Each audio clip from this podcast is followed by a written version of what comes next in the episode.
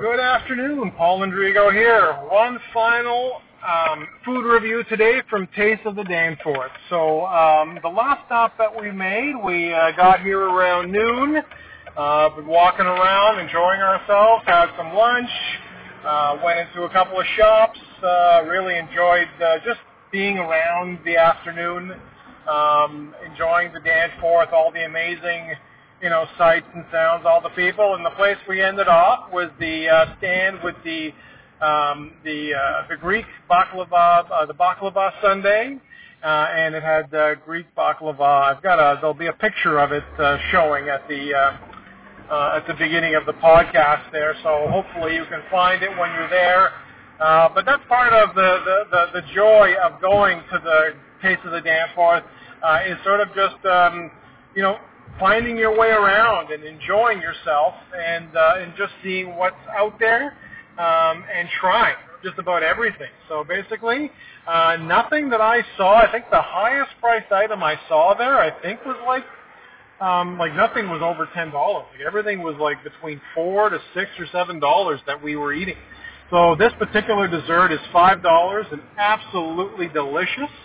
Um, and again, a little bit more sugar than I really wanted to have today. I'm uh, um, I'm, I'm currently trying to uh, do more of a, a keto-based diet uh, along with intermittent fasting. So it's it's something that's been working for me.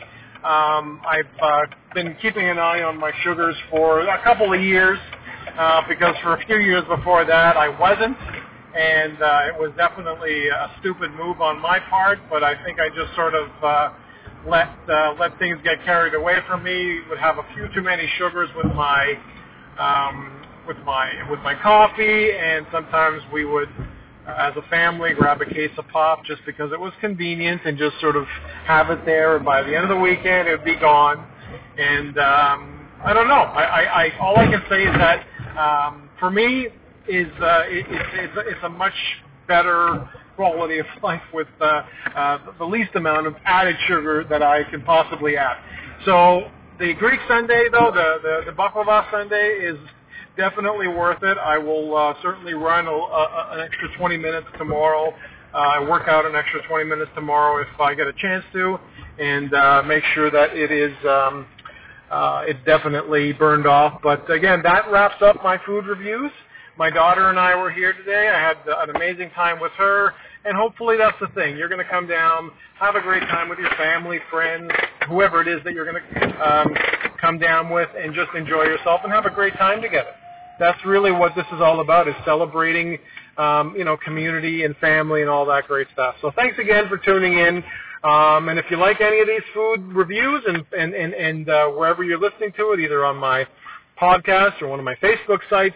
Um, make some comments. Let me know what you think. And if you have a place that I should be reviewing for my Danforth Eats or my uh, uh, Toronto Eats uh, segments, uh, definitely let's get in touch and uh, see what I can do to help you and your business. And uh, it's something that I love doing as part of giving back because um, so many of you small business owners are, are, are, are so wise as to you know invest in your real estate with me. So it's something that I love giving back when I get the chance to, um, which is as often as I can. Thanks again for tuning in. Have a great day. Enjoy the week.